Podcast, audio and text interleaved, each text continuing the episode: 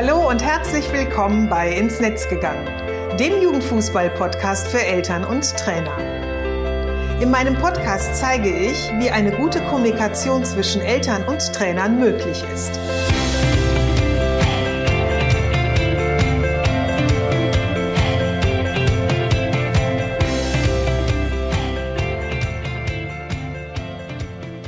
Herzlich willkommen zum zweiten Teil meines Interviews mit Inka Grings und schön, dass ihr wieder dabei seid. Bevor ich aber jetzt wieder in das Interview einsteige, würde ich ganz gerne so ein paar Gedanken mit euch teilen. Denn äh, beim Schneiden habe ich heute so überlegt, letzte Woche um die Zeit saß ich ähm, Inka face-to-face gegenüber. Also bin ich nach Strahlen gefahren, um sie dort zu treffen und ähm, wir haben gemeinsam eben nett geplaudert. Das wäre heute gar nicht mehr möglich. Das würde ähm, ich jetzt heute gar nicht mehr machen, weil sich die Situation innerhalb von einer Woche so dermaßen verändert hat, jetzt im Zeichen von Corona, dass wir alle schön zu Hause bleiben, von unseren Schreibtischen arbeiten, Homeoffice machen, Termine abgesagt sind, Veranstaltungen gecancelt wurden und ähm, einfach gucken, dass es uns persönlich gut geht, aber dass wir eben halt auch dafür sorgen können, dass es ähm, den Menschen um uns herum eben auch gut geht und äh, wir sie unterstützen können. Allen voran eben den Unterstützung bieten, die halt gesundheitlich zur Risikogruppe gehören und ähm, wo es halt wichtig ist, quasi Sozialkontakte jetzt einzuschränken. Und ähm, ja, ich finde das, finde es ganz interessant, eben auch jetzt zu schauen, wie wir ja jeder Einzelne, aber auch wie wir als Gemeinschaft, als, als Kollektiv mit dieser Situation jetzt umgehen, die ja für uns alle komplett neu ist. Es kann ja keiner sagen, ach, das haben wir damals so und so gemacht, sondern es ist für uns alle neu. Und ich wünsche uns, dass wir da alle gut durchkommen durch diese Zeit und vor allem gesund durchkommen. Ich wünsche euch jetzt viel Spaß mit dem Interview. Ich ähm, bin so ein bisschen der Meinung, und da würde ich ganz gerne deine, deine Meinung zuhören, dass der Übergang von der mhm. Jugend, vom Jugendbereich zu den Senioren, also mhm. also ich finde es ja auch mal total lustig, ne, wenn die in die U21 oder mhm. U23 wechseln und auf einmal dann die Senioren sind, ne, die mhm. vorher noch so die mhm. Kleine. klein ja. vielleicht waren und dann auf einmal die Senioren. Ja. Dass ich diesen Übergang auch ähm, schon sehr ähm, einschneidend finde, mhm. sehr gravierend finde. Und ähm, aus dem, was ich so im Umfeld unseres Sohnes auch erlebt habe, ähm, die wenigsten darauf so richtig gut vorbereitet sind, ähm, diesen Wechsel, diesen Switch hinzubekommen, weil sie auf einmal eben nicht mehr die kleineren sind, mhm. sondern sie werden ja gleichberechtigt behandelt. Das Spiel ist oftmals ein härteres mhm. oder auch ein schnelleres. Du spielst auf einmal mit ähm, äh, Mannschaftskollegen zusammen, die vielleicht viel älter sind ne, als du selber, die mhm. ein ganz anderes Lebenskonzept mhm. vielleicht auch haben und ähm, die im Grunde äh, ja dir gar nicht so unbedingt die Möglichkeit bieten wollen, ne, äh, jetzt Erfahrung zu machen, weil das könnte sie ja auch ihre eigene mhm. Position oder ihren Stammplatz kosten. Mhm. Wie, wie siehst du das? Wie? Also, es, also mal grundlegend ist das ein Riesenschritt. Das ist auch einer der wenigen Vergleiche, die ich mal setze zwischen Frauen- und Männerfußball. Dieser Schritt in den Seniorenbereich, weil das, der ist zum Teil brutal. Du hast von, von der körperlichen Voraussetzung bis hin natürlich auch von der mentalen Geschichte sind Jungs und Männer da einfach, also das ist, das ist, ja, ich sag, kann echt brutal, weil das ist, und fatal ist es, dass viele jetzt, wenn wir dann in den Bereich gehen, dass viele halt die U23 abgemeldet haben. Ähm, leider Gottes zu 95 Prozent aus Kostengründen.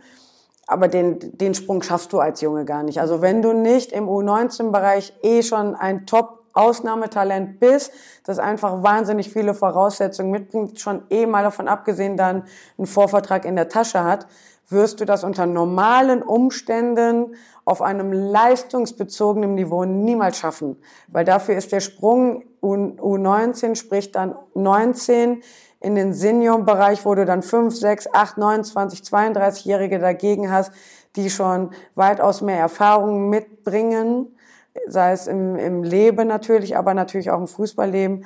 Ähm, boah, der, der ist schon krass. Dann finde ich aber, weil diesen Aspekt, den finde ich mega interessant, weil über den habe ich mir nie Gedanken gemacht. Den, den gibt es bei uns Frauen gar nicht, dass du dann auf einmal mit Älteren zu tun hast, weil ich glaube, im Fußball ist es dachte ich eigentlich immer noch mal ansatzweise ein Stück, ein Stück einfacher, diese Akzeptanz, weil es geht um Fußball. So, und der Junge, der hochkommt, der kann ja was, weil sonst wird er nicht hochkommen. So, das heißt, dem Jungen dann wirklich auch so viel Mut immer wieder auch zuzusprechen. Das ist natürlich ein Trainerjob, dem Vertrauen zu schenken. Ey, du kannst hier Fehler machen. Ähm, du darfst hier auch mal auf der Nase liegen. Ähm, ist natürlich elementar wichtig für den Spieler, dass er den, den Mut hat, sich zu trauen, gegen Ältere sich durchzusetzen. Ähm, aber auch dem Jungen immer wieder auch zu verstehen geben, dass er auch Zeit braucht, aber die auch bekommt. Dass er nicht einfach kalt auf die Bank gesetzt wird oder von mir aus auch komplett aus dem Kader gestrichen wird, ohne mit ihm zu sprechen. Jetzt kommen wir wieder zu dem Thema, weil das finde ich halt einfach im Leistungsbereich schon brutal, weil da wird wenig gesprochen, mhm. weil ähm, du hast ja einen Vertrag und ähm, da kannst du ja froh drum sein. Also arbeite und wenn es nicht reicht, bist du draußen, shit happens. Kommt die nächste Woche und hast wieder deine Chance. Ich weiß, dass das ähm, auch mal sein kann, weil du wirst nicht immer mit jedem reden können. Das mache auch ich nicht. Ähm, glaube aber, dass du von Anfang an, wenn du eine klare Führung mit der Mannschaft hast und auch den Spielern klar vermittelst, dass ähm, man auf dich zählt, dass man ihm die Möglichkeit gibt, dass man mit ihm spricht, dann ist es für einen einfacher, diesen, äh, diesen, diesen Sprung auch zu schaffen, weil der Junge dann auch weiß, alles klar, ich bin vielleicht noch hinten dran, ich bekomme aber die Zeit, ich bekomme den Zuspruch, dann ähm, hat er vielleicht mehr Möglichkeiten in der Reife, damit, äh, ja, damit auch sich selber auch zu verstehen und die Situation auch klarer zu sehen. Mhm. Das ist für mich einfach das Wichtige, dass der eine oder andere das nicht immer einsieht, dass der eine oder andere das auch nicht versteht, weil er meint, er ist natürlich schon viel weiter, als das vielleicht ist. Das ist auf einem anderen Blatt, aber dem Spieler zu vermitteln, dass ähm, er ein Teil von dem Ganzen ist, aber vielleicht in dem und dem und dem Bereich noch hinterherhinkt und deshalb ist seine Position gerade hinten dran, hilft ihm, das, glaube ich, zu verarbeiten. Mhm. Und ja, da liegt es dann halt auch wieder an einem Trainer, auch an einem Trainergespann allerdings, sowie aber auch an der Mannschaft, weil ich glaube nicht, dass jetzt grundlegend, wenn du eine vernünftige Mannschaft, eine ansatzweise homogene hast, wo Konkurrenzkampf da ist, natürlich, weil sonst wirst du nicht erfolgreich, ähm, dann saugt sich das aber einfach äh, durch den Fußball wieder auf, weil das finde ich eigentlich das Schöne am Fußball. Du kannst einen Ball reinwerfen, egal in welchem Bereich, Leistungsbereich, Breitensport. Wenn du Fußball spielst, sind alle eins. Ja, ja. So, und das muss man einfach immer wieder, finde ich persönlich, aber auch vor Augen halten. Ja, ja. Ähm, das ist echt jetzt ein schönes Bild gewesen, das du da jetzt so gerade aufgemacht hast. Ne? Dieses, schon dieses Gemeinsame. Ich finde, der Fußball der hat ja auch die Möglichkeit, oder über den Fußball kann man so viele tolle soziale Kompetenzen Absolut. erlernen. Da ist es eigentlich mal erstmal egal, wo du herkommst. Genau, das, das finde ich daran ja. ähm, halt einfach ähm, so toll. Und ich finde auch, du hast jetzt nochmal über diesen Punkt Konkurrenz gesprochen, der ja auch einfach mhm. zum Sport dazugehört. Ne? Mhm. Also das ist auch mal so ein bisschen was, was ich versuche, Eltern zu vermitteln, die damit ähm, sich so schwer tun, ne? Mhm. dass dann vielleicht das Kind mal nicht mhm. spielt, ähm, oder aber früher aus dem Spiel rausgenommen wird, mhm. der andere reingesetzt mhm. wird oder eben, was du auch gerade sagtest, ganz auf der Bank sitzt. Das gehört ja einfach zu dem Sport mhm. dazu. Ne? Und ähm, ich glaube, wenn man damit nicht so gut zurechtkommt, dann ist man da vielleicht auch nicht unbedingt im richtigen Sport. Dann ist man vielleicht eher zumindest nicht im Leistungsbereich, gar genau. keine Frage. Also das sowieso. Ja, ja, ja. ja. Ähm, es gibt ja jetzt beim, beim DFB gibt es ja jetzt so dieses Projekt Zukunft, was ja jetzt so mhm. im Jugendfußball so mhm. angedockt ist, wo es ja darum geht, so den, ähm, die Fußballausbildung wieder, wieder ähm, individueller mhm. zu gestalten. Wir haben ja dieses schöne Schlagwort von Bolzplatzmentalität, mhm. was ja eben überall ähm, äh, jetzt immer in, den, in der Presse ist oder wenn eben jemand vom DFB äh, ein Interview gibt, das äh, ja immer wieder genannt wird. Wie ist da so deine Haltung zur, zur Ausbildung oder zu diesem Projekt? Ja, dass es letztendlich äh, notwendig ist, dass man sich zumindest mal hinterfragt im, im deutschen Fußball, warum im Jugendbereich wir aktuell nicht so erfolgreich sind, warum es so wenig Jugendfußballer eigentlich hier schaffen. Ich finde es mega interessant, den Vergleich, wenn man ja zum Beispiel einen Sancho nimmt von Dortmund, der mit 17 von, von England weg ist, weil er da, weil es da natürlich nochmals krasser ist. ähm, vom Konkurrenzkampf. Ähm, was er aber, wie er ausgebildet ist in seinem Alter im Vergleich dann zu unseren zum Teil, als er rüberkam, U17-Spielern, das finde ich einfach ähm, bemerkenswert auf der einen Seite. Was ist da genau der Unterschied? Kannst ja, er war im athletischen Bereich, er war mit Ball viel sicherer, viel technisch hochversierter. Also der konnte Ball an und Mitnahme, Handlungsschnelligkeit, mit alles mit Ball ist der ja fast allen U17-Spielern zu unserer Zeit, das ist, war ein Weltenunterschied. Da, ich schaue mir selber auch viel äh, international Fußball an, U17, U19, einfach auch den Vergleich zu, zu unserer U17, U19, Bundesliga ähm, und finde einfach, was erstmal auf der anderen Seite würde ich eine Gegenfrage stellen, was heißt Bolzplatz-Mentalität? Ich habe selber früher am Bolzplatz gespielt, aber was heißt das? Mhm.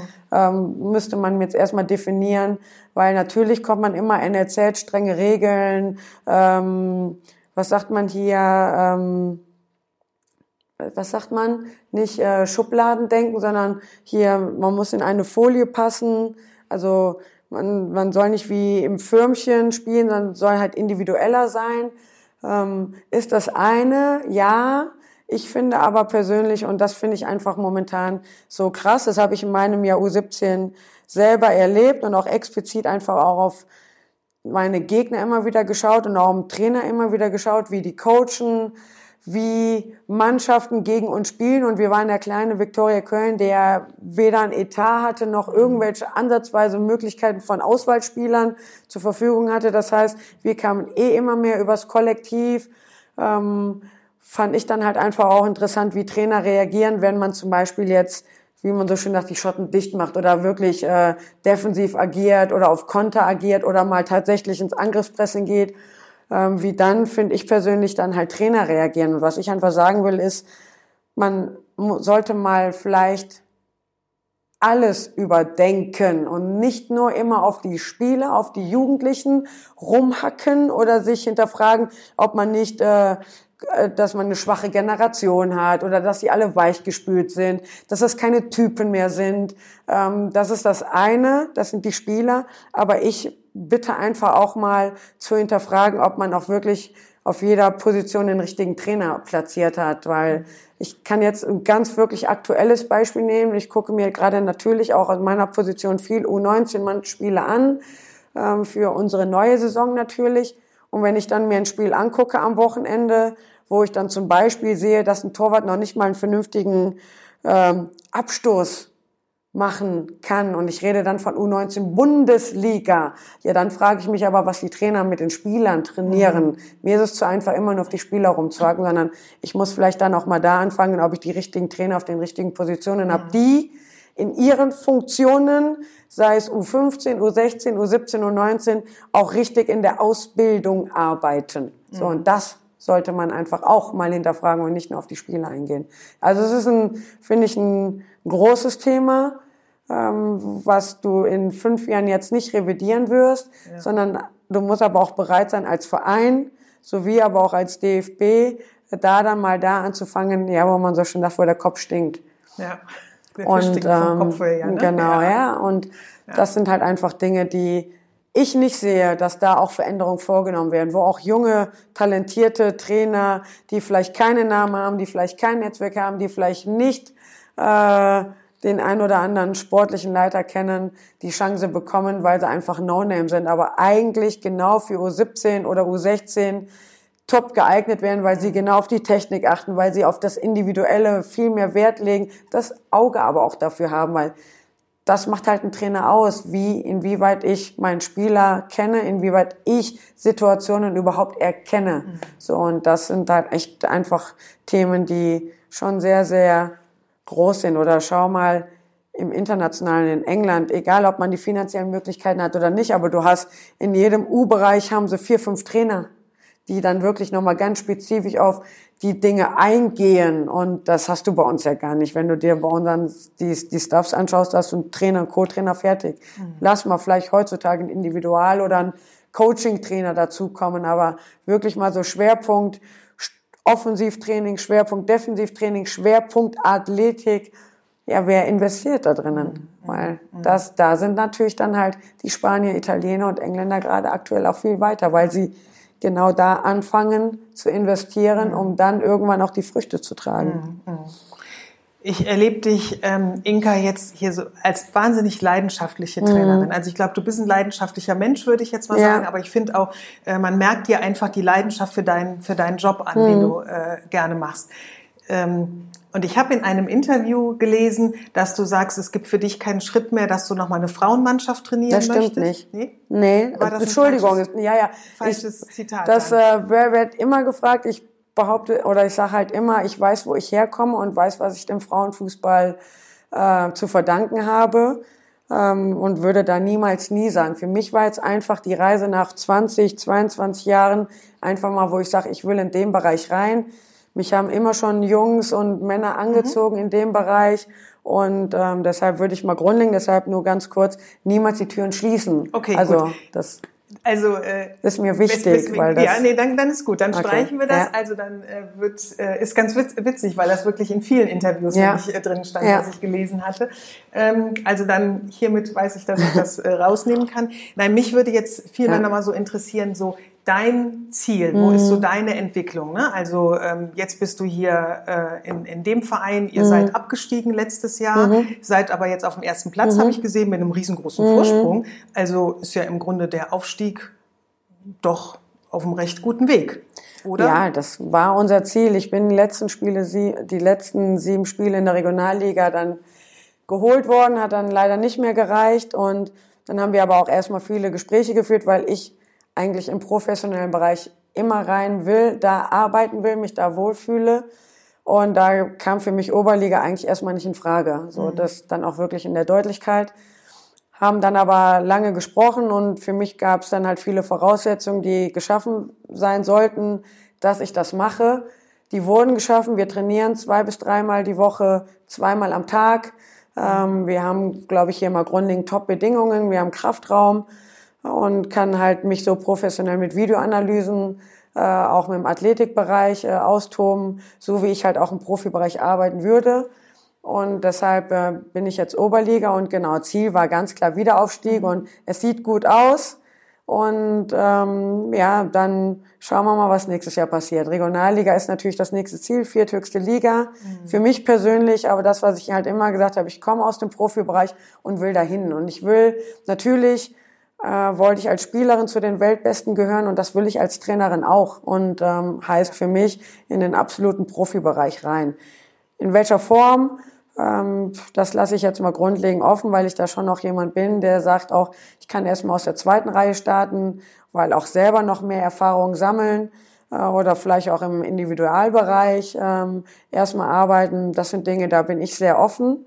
Aber für mich ist ganz klar, die Arbeit auf dem Platz mit den Spielern und dann so hoch wie möglich. Nichts mhm. anderes. Ich habe jetzt noch eine abschließende mhm. Frage. Ähm, wir haben eben in unserem, oder vor dem Interview haben wir ja schon angefangen, so nett zu plaudern, ja. da haben wir schon so drüber gesprochen, ähm, was mir sich einfach nicht so erschließt, warum es so wenig Frauen mhm. gibt, die den Trainerposten äh, übernehmen. Also äh, mhm. du bist jetzt so die erste in der Jugend gewesen, du bist jetzt die erste in der Regionalliga gewesen. Mhm. Ähm, das macht für mich irgendwie so so keinen Sinn. Ich habe jetzt auch ein Interview mit der Imke Wippenhorst mhm. äh, Horst mhm. gehört, die äh, eben auch nochmal gesagt hat, äh, Trainer, ob männlich oder weiblich, ist egal. Er muss die Fähigkeiten mitbringen, mhm. diesen Trainerposten auszufüllen. Ja, er muss die Fähigkeiten mitbringen oder in dem Fall sie jetzt dann muss die Fähigkeiten mitbringen. Aber du musst auch ein Typ dafür sein. Ich bin jetzt, bin jetzt nicht der Verfechter zu sagen, Frauen an die Macht. Also ich meine, haben wir ja mit Angela Merkel, aber mal grundlegend jetzt nicht. Auf Teufel komm raus. Ich find's gut und ich find's wichtig. Ich muss kurz ausschweifen und find's dramatisch eigentlich im 21. Jahrhundert eine Frauenquote durchbringen zu müssen. Aber die muss um Frauen, die, jetzt kommen wir wieder zu dem entscheidenden Punkt, aber auch wirklich dafür qualifiziert sind, auch dafür die Typen sind, in allen Bereichen überhaupt die Chance zu bekommen. Und das ist ja eigentlich das, das, das Kranke eigentlich aktuell, dass, dass es das so jetzt in der Form noch nicht gibt. Immer noch gleiche Arbeit, aber unterschiedliche Bezahlung zwischen Mann und Frau. Das ich war ist, gestern gerade noch auf dem Equal Pay Day ja, einer Veranstaltung. Ja, ja. Das ist, äh, das ist für mich eigentlich unvorstellbar aber in der Tat äh, erschreckend. Und deshalb nochmal zu dem Thema Frauen, Trainer. Ich muss aber auch dazu sagen, dass wir Frauen natürlich grundlegend erstmal anders auch erzogen sind. In dem Sinne jetzt auch auf Fußball bezogen, auf Sport bezogen, dass wir von Anfang an eigentlich für uns selbstverständlich ist zwischen Fußball und Beruf, dass das zusammengehört, dass man da immer wieder dann auch ganz anders schon eigentlich an die Sache rangeht, wie äh, was im Jugendbereich, äh, glaube ich, mal dem einen oder anderen vielleicht auch gut täte, so zu denken mhm. und nicht nur eine und nicht nur all in, was du ansatzweise machen musst, weil dafür ist das im Männerbereich einfach härter und einfach auch brutaler und nochmal behaupte ich ein Stück aggressiver als im Frauenbereich. Aber ähm, diesen Gedanken, nicht nur Fußball, sondern was danach kommt, zu wissen, half natürlich vielen. Und ähm, muss dazu sagen, das, fiel mir irgendwann mal ein, ich wurde aber auch nie, und das ist auf der anderen Seite auch wieder jetzt aber ein Frau gegen dann auch die Frauenvereine, ähm, was auch im Männerbereich jetzt erst die letzten Jahre so zustande kam. Jetzt habe ich 16 Jahre in Duisburg gespielt. Mhm. So, und ich war ja immer schon irgendwo ein Leitwolf. Ähm, und zu meiner Zeit kam nie, nicht einmal irgendein Verantwortlicher zu der ganzen Zeit kam zu mir und sagte dann auch mal zu mir, Inke, lass uns mal äh, sprechen, was nach deiner Karriere ist. Mhm. Ähm, was ich damit sagen will, ist jetzt mal einbinden, in welcher Funktion auch immer, weil zu meiner aktiven Zeit richtig wusste ich noch nie, angefangen mit ähm, Sylvia Knight, auch anschließend Martina Voss, ähm, die kamen mal zu mir so zum späteren Alter hin und sagten, mach doch mal einen Trainerschein. Das waren so die ersten beiden, die mich mal überhaupt ansatzweise darüber äh, nachgedacht haben, darüber, ähm, ja, ob das was vielleicht für mich ist. Mhm. Der Verein, niemals kam er ein und sagte, lass uns mal über irgendeine Funktion sprechen. Was ich damit sagen will, ist, du brauchst aber auch Leute in deinem Umfeld, ja Jetzt kommen wir wieder, immer wieder zu dem Thema, die sich halt aber auch mit der Person ja. beschäftigen und dann auch gewisse Dinge vielleicht erkennen. Mhm. So, das gab es anscheinend zu meiner Zeit nicht. Hast du aber auch so wenig. Ich weiß wenig Spielerinnen, ehemalige Spielerinnen, die in ihren Vereinen, das hast du im Frauen vielleicht ja nochmals intensiver, dass du da mehr Verbundenheit hast als im Männerbereich. Da geht's ja relativ schnell, dass da relativ schnell sich die Wege trennen. Ähm, aber jetzt kommt sie halt auch mit Sebastian Kehl. Äh, du hast ja viele auch ähm, äh, ehemalige Spieler, die jetzt integriert werden, was ja. ja natürlich, also mehr Identifikation gibt es ja nicht und mehr Sinn macht es ja eigentlich nicht, einen Spieler zu nehmen oder eine Spielerin, die jahrelang in dem Bereich selber tätig war. Ja, mehr als die sich auskennen, kennt sich keiner aus in dem Bereich. Nochmal, in welcher Funktion auch immer. Im Management, im, im Trainerbereich, im Marketingbereich. Ähm, das musst du dann natürlich auch haben. Also du musst mhm. beide Seiten sehen. Der DFB ist schon da sehr gewillt und das finde ich gut, dass sie immer wieder erkennen inzwischen, wer vielleicht für welche Funktion äh, tätig ist. Silvia Knight kämpft immer wieder und sagt, du musst im Frauenbereich arbeiten, sagt aber auch, tob dich jetzt da aus, mehr Erfahrung, das ist Gold wert. Ähm, das musst du natürlich auch haben. Das hatte ich zu meiner Zeit nicht. Mhm. Ähm, Glaube ich, hast du heute auch noch relativ wenig. Mhm. Und das sind auch Dinge, die natürlich auch dazu beitragen, ähm, warum vielleicht die eine oder andere verkannt wird in dem Bereich und dann eher sagt, nee, nee, ich gehe in meinen, meinen sicheren Hafen, da weiß ich, dass ich A, gut Geld verdiene und fühle mich da ja halt auch äh, halt auch wohler oder auch willkommener. Mhm. So und deshalb finde ich da schon, muss man beide Seiten sehen und ähm, deshalb ähm, ist das äh, sicherlich finde ich, was auch mehr kommen muss von Vereinen. Ja, ja. Dass man die Dinge dann auch vielleicht mal anstupst bei einer Spielerin, ja. zu sagen, ey, du bist eigentlich so eine gute Führungsspielerin, du, ich sehe das, ich sehe das ja bei mir auch. Also das hat ja auch was mit Beschäftigen mit meinen Spielern zu tun, ähm, wo ich sehe, und auch mit meinen Trainern jetzt gesprochen habe, den und den will ich, dass man den mal in dem Bereich mal reinschubst, weil wenn du den beobachtest, sei es im Vormittagstraining oder wenn mal jemand nicht da ist, der übernimmt Führung, der macht einfach Training, der erkennt die Sachen, der ist wissbegierig, der fragt nach, der ist sehr aufmerksam, sind ja alles äh, Signale, die ich ja als Trainer, wenn ich gut bin, klar gesprochen, erkenne mhm. und dann halt weitergeben kann und ähm, ja, deshalb ähm, hat das sicherlich viele Seiten, Attraktivität vielleicht auch, ähm, um da halt einfach auch den Mut zugesprochen zu bekommen, dass ich vielleicht in den Schritt wage. Mhm.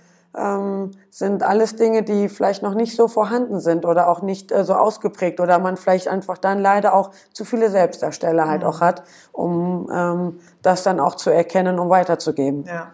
Ich könnte noch stundenlang mit dir ähm, erzählen. Ich finde das total spannend. Ich habe aber jetzt doch die aller, allerletzte Frage. Okay. Ähm, und zwar, vermisst du deine aktive Zeit, so auf, selber auf dem Platz zu stehen und zu kicken? Null ich war noch nicht mal gespannt, weil für, ich bin, war schon, bin ein Skorpion und bei mir ist ganz oder gar nicht immer schon gewesen und für mich war klar nach meiner aktiven Karriere, es war eine fantastische Zeit mit unfassbar vielen Höhen und Tiefen, habe wahnsinnig viel Tolles erlebt und mich zu dem gemacht, der ich bin, aber äh, habe mich dann auch riesig auf das Leben danach gefreut und hat auch mit Fußball zu tun. Aber ich bin, glaube ich, so gesettelt in meinem Leben, habe so viele Todesfälle, die mich wahnsinnig umgehauen haben, begleitet. Ich bin safe, ich bin glücklich, privat und ähm, glaube, dass das alles damit zu tun hat, dass ich das überhaupt nicht vermisse. Ich liebe es zu kicken. Ich äh, mache es auch so in meinem Privaten, wenn ich noch Zeit habe. Liebe Sport, aber ich liebe mein Jetzt und Hier und bin da sehr glücklich und ähm, schaue gerne zurück, bin sehr stolz dann drauf auch. Aber nee, möchte jetzt keine Leistungstests mehr machen wollen, möchte jetzt keine Ausdauereinheiten mehr machen. Da bin ich jetzt sehr glücklich.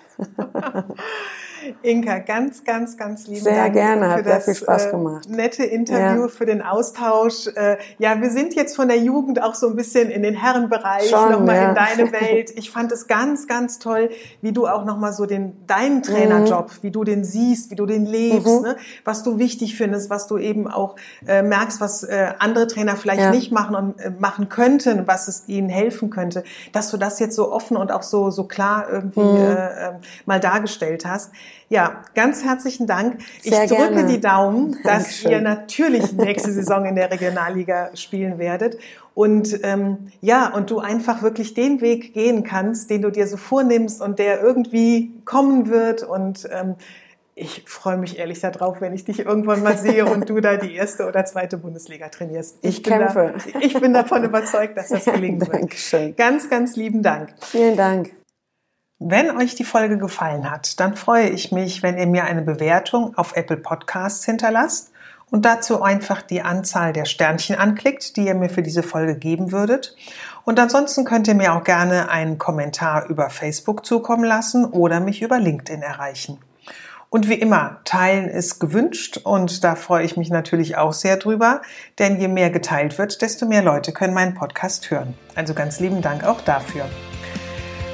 Abschließend möchte ich euch jetzt alles Gute wünschen, vor allem Gesundheit und ähm, ja, dass wir gemeinsam gut durch diese Zeit kommen. Tschüss.